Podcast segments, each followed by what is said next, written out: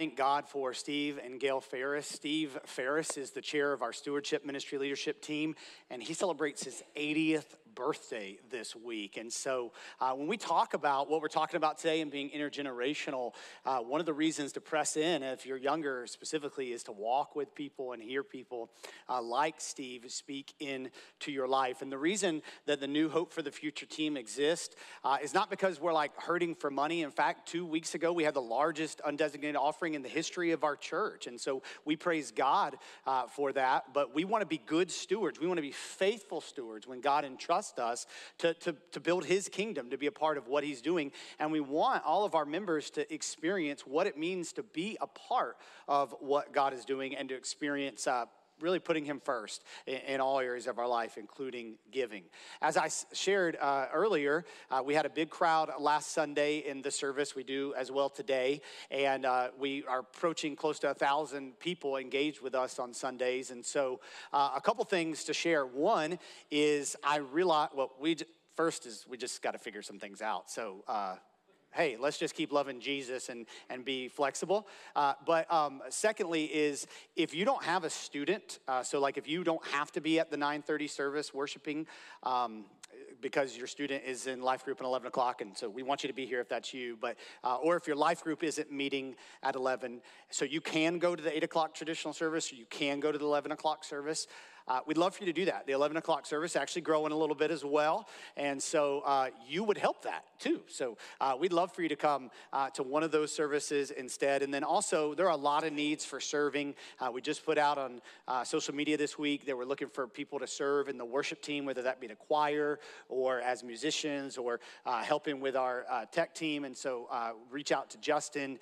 um, the Connect team, which greets people and helps people find their way and figure out how to take the next step. We, we love people to serve in those capacities. Of course, with the growing children's ministry, there's always a need for those uh, to, to serve in, alongside our children as well. So, those are just some ways you can get involved. And uh, again, if you're new here, uh, we took a six week break or are taking a six week break from going through the Gospel of Mark, and we're looking at um, a series we've called uh, Through All Generations How We Are Better Together. And we're talking about God's design for uh, generations to really do church uh, together. Now, I want to explain why we're doing this. The reason that we are doing this is because it is just very evident in the scriptures, in the Old Testament and the New Testament, that it is important to God. See, that's the reason we try to do anything we do as a church is because it's important to God. And I want to make a distinction here because it can be easy when, you know, numbers are good for a church to think, okay, they're doing things and they're working and that's why they do them. But numbers only start a conversation, they don't end a conversation. Uh, uh, not too long ago, a pastor friend of mine was explaining that his church was in a period of decline and they were plateaued. And he said that he needed to focus his church on discipleship. And he said, because I was at this conference and they told us, right now, if you want your church to grow, you need to be focused on discipleship. And then he kind of complimented us and said, you know, and you guys have got that. And so that's what we need to do. Listen, we do not focus on things because they will lead to growth. We focus on things because God says to focus on things. So, the emphasis that we have as a church, and whatever it might be, should be because it matters to God, because it's God's heart. And so, the reason we focus on discipleship is because that's what Jesus has commanded us to do. And the reason we're focusing in for six weeks on intergenerational discipleship is because we see a gap between how this church and the church in America functions and how God's people are designed and what God's heart is for his people. And a very clear text that talks about this is Deuteronomy chapter 6. That's where we were last week. That's where we will be this morning as well. You can turn there if you have uh, your Bibles or open the app up and get on there as well. Don't be distracted by Facebook or Instagram. And uh, what we're going to see today is something that I think matters to us as parents and us as the Christian community, as the church. And I want to talk about three things we need to be if we want to ensure we reach the next generation. Three things we need to be if we want to ensure we reach the next generation in our homes and as a faith community. The first thing is to be intentional. To be intentional. I said that I would unpack this more today, and we need to be sure that we do not overlook this, even though what we looked at in Deuteronomy 6 hit on this last week. If I were to diagnose the problem with the church remaining effective in our culture, I would not say that the problem is the culture. If I were to say why the church struggles to remain effective, not just this church, the church at large, in our culture, I would not say that the problem is our culture. Yes, there are all kinds of problems in our culture. But the Bible and history are full of the church facing cultural problems. The reason that the church is often ineffective is because we are not continuing to do the things we are told to do or making the corrections that are necessary, regardless of where the culture is. The reason that I think we get this wrong is because we're using the diagnostic wrong. You see, the Bible prescribes for us how we are to live our lives as the people of God. It does not tell the culture how it should be. Does the Bible speak to issues in our culture? Absolutely. But the Bible's design is for the people of God, with the, empowered by the Spirit of God, to obey God. And what I would say often exists in the church, and this church too, is it's like we're taking the stethoscope, right? Like we have shortness of breath and we don't feel great. And so we take a stethoscope and we put it to other people. And we're like, oh, here's the regular heartbeat with them, or here's the thing that's going on with them. That's why I don't feel good. That's why I'm not where I should be. When it's intended to be put on our chest to tell us about ourselves so that we know what we should do in response to how we're doing and feeling. And I think a lot of times the church is busy pointing the finger at all the problems in the culture instead of looking to the Word of God and doing what God has told us to do and examining ourselves. The problem that the church has with remaining effective is largely because of passivity among Christians, which is almost always something that goes along with the church or the people of God when there is a time of prosperity. This is a problem that reoccurred in the Bible. And this is what God is saying through Moses in Deuteronomy 6 as the people prepare to enter the promised land. He's saying, You saw how quickly you turned to a golden calf when you are waiting to hear from God in the wilderness. Well, you will quickly turn to godless idolatry if you aren't intentional. And your children will turn to that if you don't teach them the greatness of God and what He has done for you. And so in Deuteronomy chapter 6, verse 1 through 6, he's saying the commandments of God matter. And then he says this in verse 7 You shall teach them diligently to your children, and you shall talk of them when you sit in your house, and when you walk by the way, and when you lie down, and when you rise. You shall bind them as a sign on your hand, and they shall be as frontlets between your eyes. You shall write them on the doorpost of your house and on your gates. And I'm going to stop there. Because here we already see three aspects of being intentional. The first is to teach diligently. Diligently. The phrasing used here, teach them diligently, is from the idea of sharpening a tool. It's the same term that is used in Deuteronomy chapter 32, the same book, to explain sharpening a sword. Now, when you hear this phrase, you might think of right wing groups like the Quiverful movement who've twisted scripture in a cultural war. But just because there are groups that twist scripture and abuse power does not mean there aren't principles in the scriptures that they're abusing that aren't applicable. And so we need to realize that there is an idea in the Bible of God's people multiplying their families through childbirth and through other methods to increase the gospel. Now, I realize as I say that, that there are people who struggle with infertility. There are people who end up, you know, going through divorce. And so there's a lot of nuances to that. And I'm not, this is not a legalistic approach to this. But as the people of God, by and large, we should want to grow our families and have more and more people who follow Jesus. And the Bible uses this imagery of the weapon. Again, don't take me out of context this morning. But here, here's what I think that the scripture is saying we think of our children and we need to think of a target for them. We need to aim them in a direction.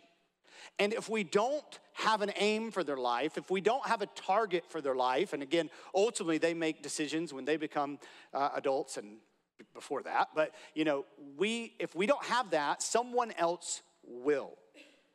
If you don't take responsibility for a direction, an aim, a target for your children's life, someone else will.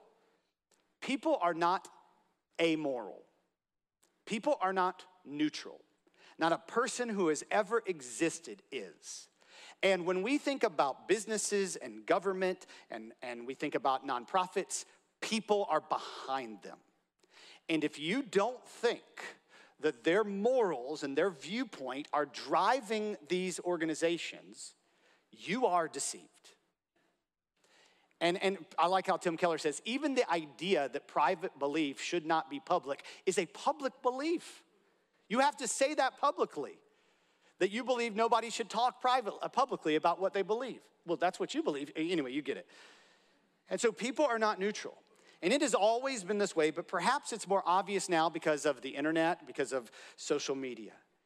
If you aren't trying to teach your children truth, if we aren't trying to teach the children of the next generation truth, others will teach their truth to them. It's true. The, the phrase indoctrination gets a bad rap because it's used wrongly. But actually, at the heart of the church was the desire to indoctrinate our children with core truths of who God is so that they would transcend whatever happens in their life. And if you're not trying to do that, someone else will do that. So, what are some things we want our children to know this year? What are some things we want our children to know before they leave our home? And how are we getting across that across to them? These are questions we must answer. And as a church, we must ask what are we trying to teach the children and the students who come on our campus? What are we trying to teach adults who come on our campus? Because it ain't just getting them here and keeping them here, it's an aim, it's a target for their life. You see, so this morning as I was thinking about this, I started drawing, and let me give you two disclaimers here before the, you can go ahead and put up on the screen so that they can laugh when I say this. Penmanship is not my gift, okay? And I'm almost 40. I don't want you to teach me penmanship. I don't have the bandwidth to learn to be a better writer. I don't even do it that often. Um, if I had thought about this ahead of time, Justin would have come up with some cool graphic for me. So, um, but I was thinking about it. The, the target, right? Like for the Christian's life is discipleship, following Jesus listening to God, obeying God, however that looks in our life. So that's the goal, that's the target for our children's life. Let me give you one other disclaimer. You probably have to look at this screen because you can't read this screen. And just in case you are wondering, we know, and we ordered a new projector months ago, but everything's on back order. So eventually you'll be able to see the screen. I'm sorry for your neck being stiff if you have to look in a weird direction. Let's all look at this screen, okay? So, so here's what I think happens. In addition to the goal of being a disciple, that's the aim, we have other goals for our children. And, and you can go ahead and put that next uh, drawing that is even worse up. Go ahead. See, uh, success, I'm just gonna read it because you probably can't read it. Relationships, I think I left out an I there. Uh, fun, and being moral. Look, we're just gonna assume that all of us have good definitions of what success means, relationship, have them being having relationships, us having a relationship with them, fun means, moral means. We're just gonna assume that. Those are not bad things. But what I think happens to us is we we forget where we're ultimately headed. You can go to the next slide. And we just focus on success for our children, or we just focus on having a relationship with our children, or we just focus on them being moral and whatever that looks like in our culture, or them having fun in their life. And we forget all those things. The ultimate goal is being a disciple of Jesus. You can go the next picture that I drew. You see, the arrows continue, it's just terrible. The arrows continue to go like, hey, I want you to be successful and use that as a disciple of Jesus. I want you to have fun and be a disciple of Jesus. I want you to have morals because it helps you understand the gospel. And, it, and, and really, you're responding to the gospel. And, and I want to have a relationship with you, but ultimately, I want that to point us to be more like Jesus. And so this should be the goal. And, and I would say for the church as well, you can go to the next one, that the goal of what we do here is to make disciples of Jesus. And so church growth is growth for the sake of growth is cancerous. If it's not pointing to more followers of Jesus, it's not what it should be. And if we have friendships, but we're not pointing people to Jesus, they're not where they should be. And I would say, even if we are doing missions, and it's ultimately not with the goal of people seeing and believing in the gospel and following Jesus, even our doing and missions efforts are falling short. We have to be diligent about what we're teaching. The second aspect of being intentional is to teach constantly. Teach constantly. The places that Moses mentions here are great to address. He says, when you sit in your house, when you walk by the way, when you lie down, when you rise. What I would say today is when we're in the morning with our children, when we're in the car with our children, when we're at the dinner table, at bedtime, on our weekends, when we're gathered together as the church, when we're involved in our children's activities, if they have a phone, in texting, the vacations that we take, all of these things are, are opportunities for us to be teaching our children about who God is and how He can be trusted. And do not let entertainment and busyness and friends, those are all fine things. Don't let them eliminate you spending time teaching your children about who God is. You have in their life, let's say 0 to 18, you have 157,248 hours with them. Now, I think they sleep some of that.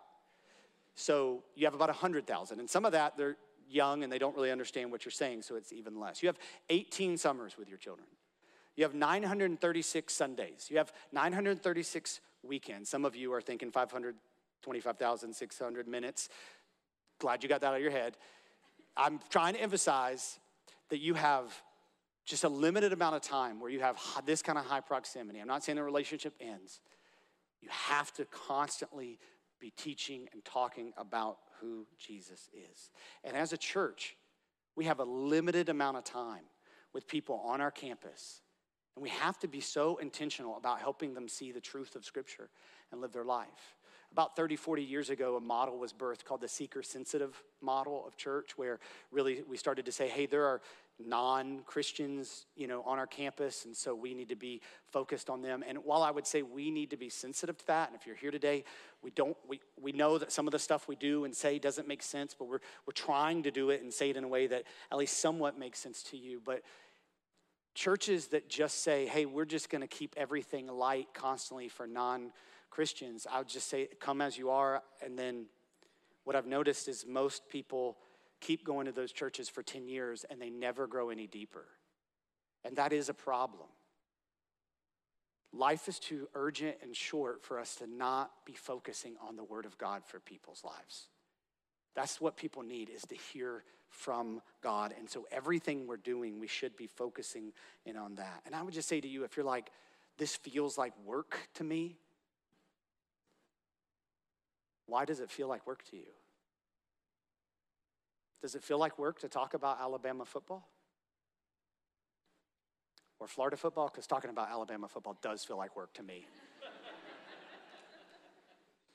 does it feel like work to talk about your children? Or your job? Or your hobby or golf, whatever it might be? I would say that if this feels like work to you, then maybe you don't realize the work Christ did for you on the cross and what it means to be his son and daughter. Because this is an overflow of who we are in Christ. We need to constantly be teaching. I, I want to say one more thing about being intentional, and I referenced this last week. It's this it's not just what you teach, it's what you emphasize. It's not just what you teach, it's what you emphasize. Now, there is debate on whether or not you shall bind them as a sign on your hand, and they shall be as frontlets between your eyes, and you shall write them on the doorpost of your house and on your gates, whether or not that was to be taken literally or figuratively. But it is clear that the Jewish people, for the most part, did take this literally. So phylacteries were these small boxes holding parchment with scriptures on them that would be held to the forehead or on the hand with these leather straps, um, as described in this text. The mezuzah was a small box containing parchment placed on doorpost. And Jesus would actually condemn the Pharisees the way they did this. They made them oversized so people noticed that they had them. So, having these things is not a foolproof plan of spirituality and can even be dangerous with the wrong motivation. And, like I talked about a few weeks ago, just because you have a sign in your house that says, As for me and my house, we'll serve the Lord, doesn't mean you're actually doing that. But at the same time, the truth is, we want to use our homes and use our lives to have these intentional reminders of God's word. And we really need to think about what message are we sending to our children and the people that come into our homes. And I just think that in our day, a time of affluence, a time of prosperity, a time of cultural fads, we often, as the church, are just jumping into these things, not really thinking about the messages we're sending. So, so a comment, I'm gonna pick on this one because it's like 20 years old and a lot of people don't have this on their wall anymore. But a common piece of art that you would see on people's walls, we have a picture, says live, laugh, love. You guys are already laughing, so you're setting me up here for this. Um, there's nothing wrong with being alive. There's nothing wrong with laughing. And um, there's nothing wrong with loving. But what does that mean? And we want to define these things as Christians. And if that's all you have is catchphrases like that and I am enough and all these things, and we're not actually emphasizing God and living for God, we might be really actually emphasizing hey, be alive, laugh a lot, and love some people, whatever that means. And I do think we have a generation, my generation below, that that's the goal. And we've redefined love and we've redefined living. I, am not saying you have to take that down, but I'm just saying that, you know, you do have to have an emphasis on scripture. Now, the next one I'll say I do think you should take down, and it's like this in a lot of children's rooms all you need is faith, trust, and a little pixie dust. You don't need pixie dust. And I think that we, by having things like this up on our walls and on our coffee mugs and all these things, we are emphasizing this to our children that it's a little bit of magic and a little bit of Jesus. What we need to do is we need to be emphasizing the scriptures. But again, we can go wrong there. I've shared this with this church before, but um, Psalm 46, verse 10 says, Be still and know that I am God. I think we have art for that. I will be exalted among the nations. I will be exalted in the earth. What a great verse. Be still. And you can be still because you know that He's God and He's going to be exalted. So there's a peace that comes from that, right? And people would have that on their wall, but it's like, man, that doesn't look all that trendy. So you went ahead there way too fast, whoever. Yeah, thank you. So we back up, and people go back and say, Be still and know. Be still and know what? That leaves room for be and still and know whatever it is that's in your heart, whatever it's in your mind. Not, not even that I'm God, not that He will be exalted among the nations. And then again, now you guys can go ahead. Some people have just said, Well, be still, which is very hard for me to do. But okay, and what? And now we've gone all trendy because you know you got to be even smaller and just say, go ahead, be. I'm telling you that you might not think these things are a big deal, but they are. It's not what you teach, it's what you emphasize that sticks. And we as a church, too, like, it's what we emphasize that sticks. That's why I said numbers don't start a conversation, they end a conversation. It's not about that. It's about what the people of God are doing and celebrating the work of the gospel in our lives. Let me just say this to you. When you pick up your children from children's ministry, don't say, Did you have fun today? Say, Hey, what'd you learn today? It's, I hope they have fun, but ultimately, what did you learn today? How was it? What, that's what we need to emphasize. Okay, I need to keep going because I've only gotten to point one of three and we're running out of time. Okay, number two, second thing we need to embrace, we need to be, if we want to reach the next generation, is to be relational. I'm going to read Deuteronomy chapter 6, verse 20 through 25. It says, When your son asks you in time to come, what is the meaning of the testimonies and the statutes and the rules that the Lord our God has commanded you? Then you shall say to your son, We were Pharaoh's slaves in Egypt, and the Lord brought us out of Egypt with a mighty hand. And the Lord showed us signs and wonders, great and grievous, against Egypt and against Pharaoh and all his household before our eyes. And he brought us out from there that he might bring us in and give us the land that he swore to give our fathers. And the Lord commanded us to do all these statutes, to fear the Lord our God for our good always, that he might preserve us alive as we are this day. And it will be righteousness for us if we are careful to do all this commandment before the Lord our God as he has commanded us. So in verse 20, it tells us about this time when your son is going to say, Hey, why do we live the way we live? Why do we go to church every week? Why do we do the things we do as a family? Why did the pastor say he doesn't like Tinkerbell? Why did my life group teacher say what they said today? Hey, I heard this at school. Why are my friends' parents this way? And, and I'll, I'll, tell you, it's often not a question, and it's just like a statement to see if you're listening to get you to react.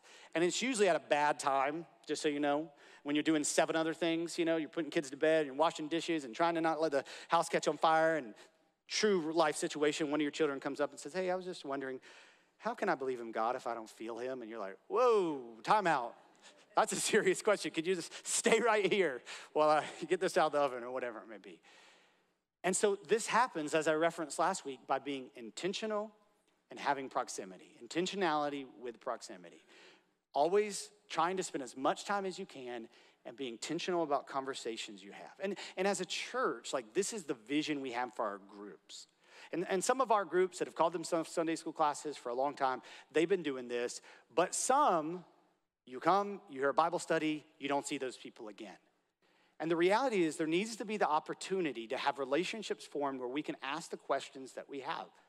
It is okay if you have questions about the scripture. In fact, somebody came to me and said, Hey, I've been reading the Bible for the first time in my life, and I'm learning so much, but also I have a lot of questions about God. And they said, Who do I talk to? And I said, Me, let's meet, let's talk about that. Because I want to help you in that. And that should be our desire with our children and the people we do church with is to really focusing on that. We're not swinging the other way where we sit around in a circle and we just say, Well, what do you think this means? Like, it doesn't really matter what we think this means, it matters what God thinks it means. So if we're asking what we think it means, it's just so we can correct what it actually means. And, you know, we don't just have groups that, you know, we're just to hang out, but we're not to get into the word. Like, I'm not saying there isn't that aspect of it, but ultimately, it needs fellowship is centered around Christ. And so it's this intentionality with proximity, it's this relationship that is built for these moments. Let me just say three things about being relational. First, this is a quote from Reggie Joiner Moses is warning about the danger of a generation losing their faith. If you want to pass on a legacy to the next generation, it has to be transferred relationally.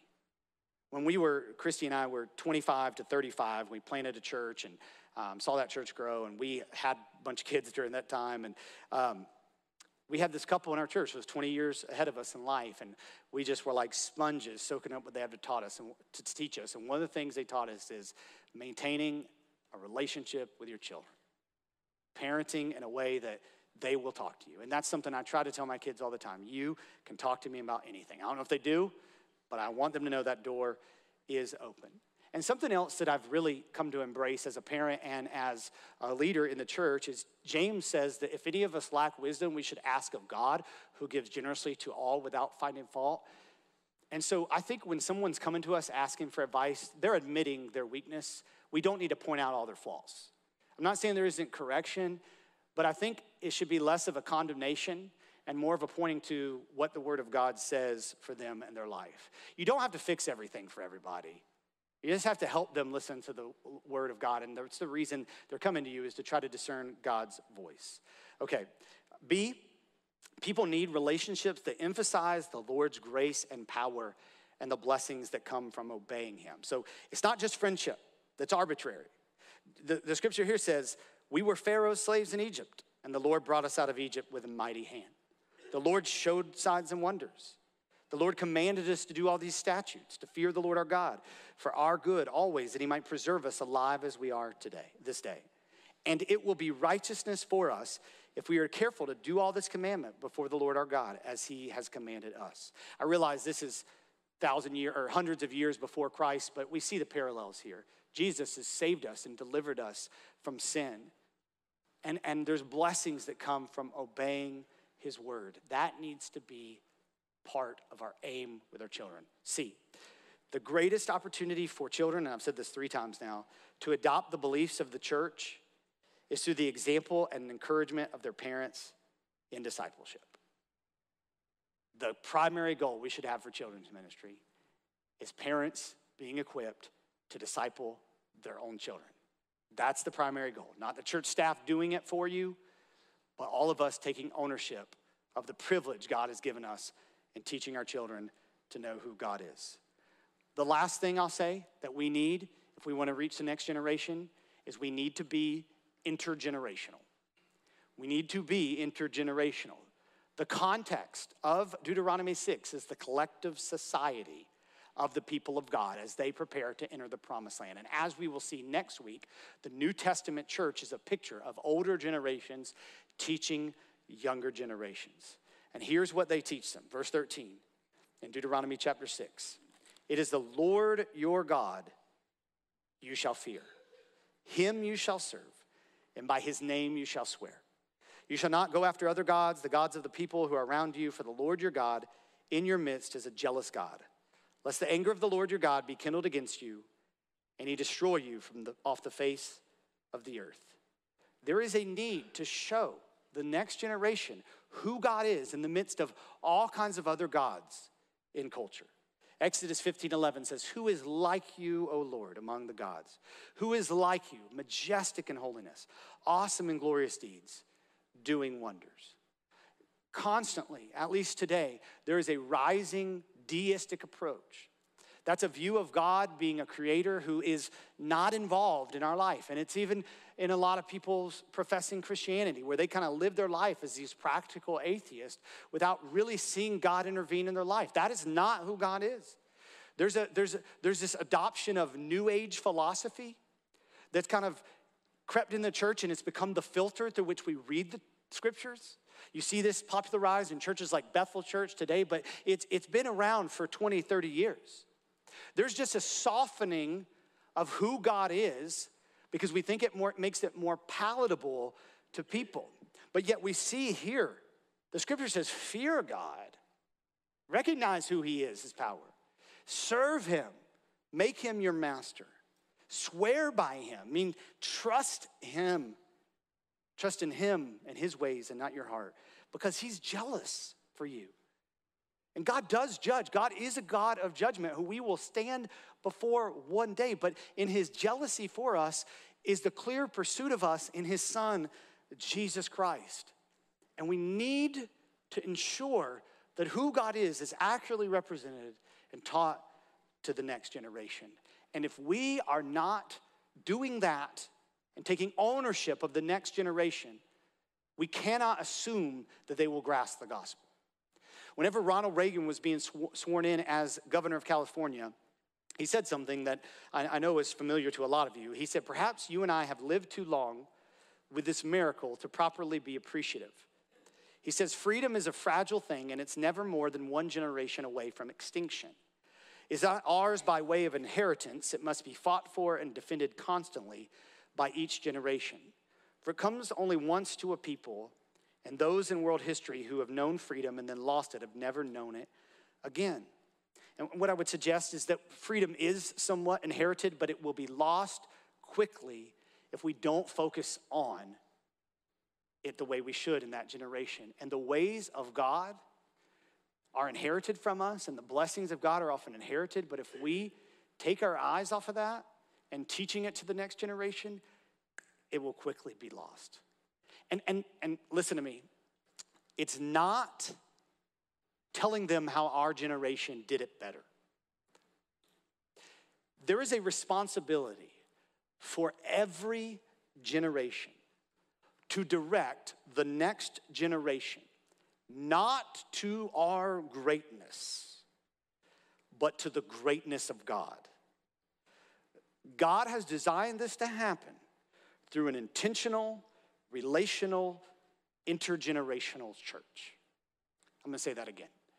There is a responsibility for every generation to direct the next generation, not to our greatness, but to the greatness of God. God has designed this to happen through an intentional, relational, intergenerational church. It's not, I had to tell the first service, some of you are more concerned with people singing the hymn standing on the promises of God than you are actually about whether or not they stand on the promises of God. And some of you, your kids do not know who DC Talk and Michael W. Smith and whoever else, I didn't grow up in that time frame in church, are. They think it's lame. They're always gonna think it's lame. You sound lame trying to get them to like the things you liked. But the greatness of our God transcends generations. Help them to see his greatness. And that in his greatness, there's a clear display of his grace through Jesus Christ. So here, here's our goals as a church. I'm just going to share these very quickly. Things we're going to do to try and ensure this is happening.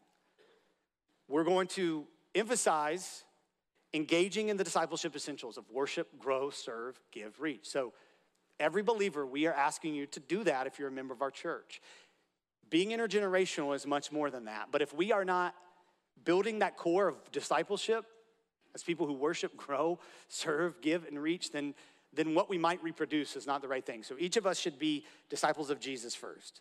Then we want to have all of our ministry leadership teams and ministry teams be intergenerational. So that's already been happening some in this church, but we want to ensure every team that is in leadership all generations are represented in those leadership, the, those leadership teams. We want to have events, fellowship events, prayer events that are intergenerational. When we do an event, we want to think about every generation being a part of it. We want men's and women's ministries with an intentional focus on being intergenerational. So, men's and women's ministries that are one of the primary goals is how do we connect the generations here? In all of our life groups with an average age under 50, We'd like to have a mentor couple. So somebody, I wouldn't say that everybody under 50 is all that young, honestly, but, um, you know, 40, 50 age range, but still, people who've kind of reached that next life stage who can pour into and help care for those who are young adults in our life groups. We want our life groups, as much as they can, to engage in church wide activities for intergenerational connection. So you might primarily be with people your age, some groups are not that, but when we have the fall festival, even though that's designed towards kids, let's participate in engaging with those young families. When we have, you know, our prayer nights, those are a great opportunity to interact with the generations, whatever it might be, that we would say, hey, we're gonna do these things so that we can connect with people beyond our narrow scope within the church. We've asked our senior adults to adopt every senior in high school for a two to five year prayer partnership. And so when they're a senior in high school, a senior adult is adopting them and committing to pray for them the next few years of their life. And then finally, we are creating an intentional mentorship program where older generations are mentoring future leaders or active leaders to help reproduce themselves. Our way of doing this is not the way, but it's better than no way. And our hope is that our way and everything that we do will point to the way, Jesus Christ. And let me say to you today if you're here, and as we're talking about this, which is bigger than you, you realize my life has been so focused on me. God invites you to be a part of the story of His glory. And He's given you the opportunity to do that, even though you've rejected or run from Him to the person of Christ. And that's really what we want all this to point to.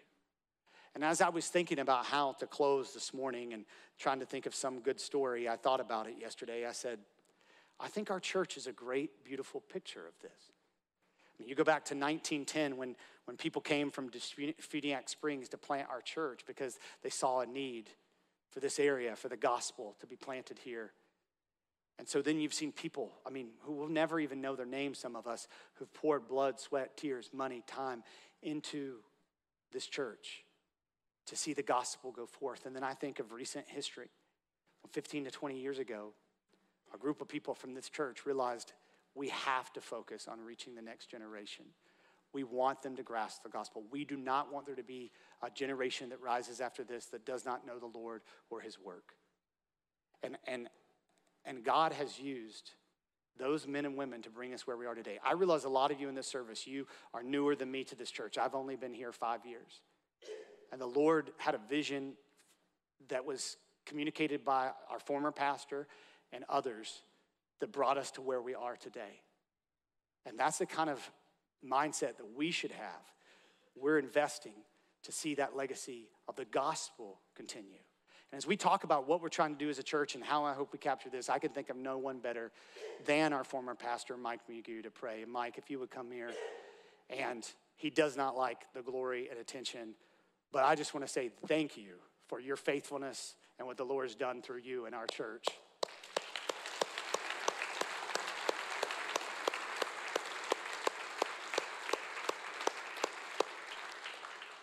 And I love you, and I would not be here and having the opportunity to experience the fruitfulness of God's church without what you've done and others have done. And I just would love you to lead us in a time of response and prayer. Thanks, Mike. Um, before I lead us in a prayer, I'd like to know if you have come into the church in the last four years, if you could just raise your hand. Boy, look around this. This is amazing. Amen. Yeah. That's awesome. Well, Pastor James has, has been helping us to see the need and the vision for intergenerational discipleship. And um, back in 2010, we had um, a, a desire and a vision to become multi generational.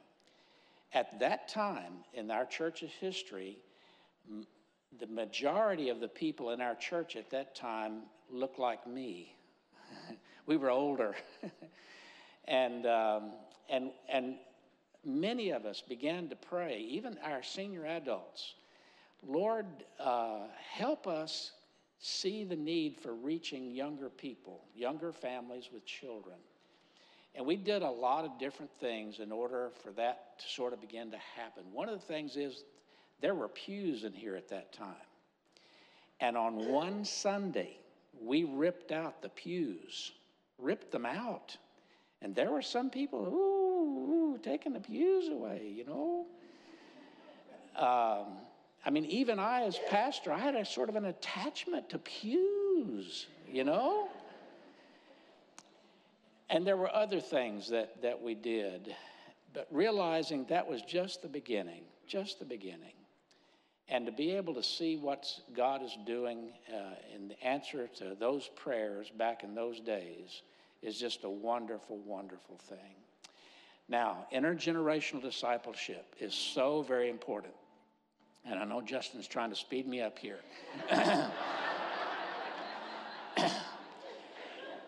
when my family joined this church back in the middle 1960s, I was 15 years old.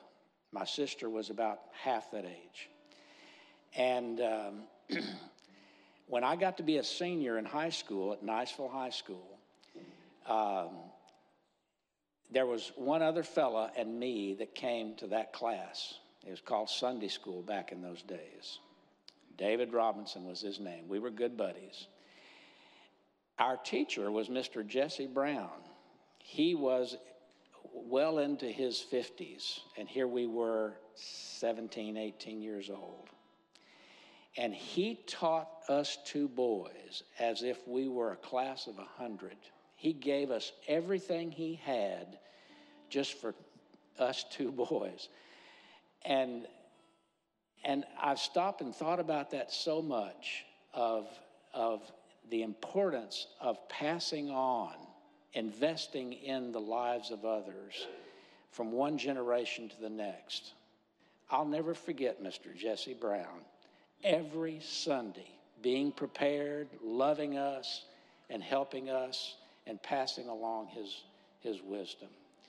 And so, as we venture out into this intergenerational discipleship, I hope that you see the value of it.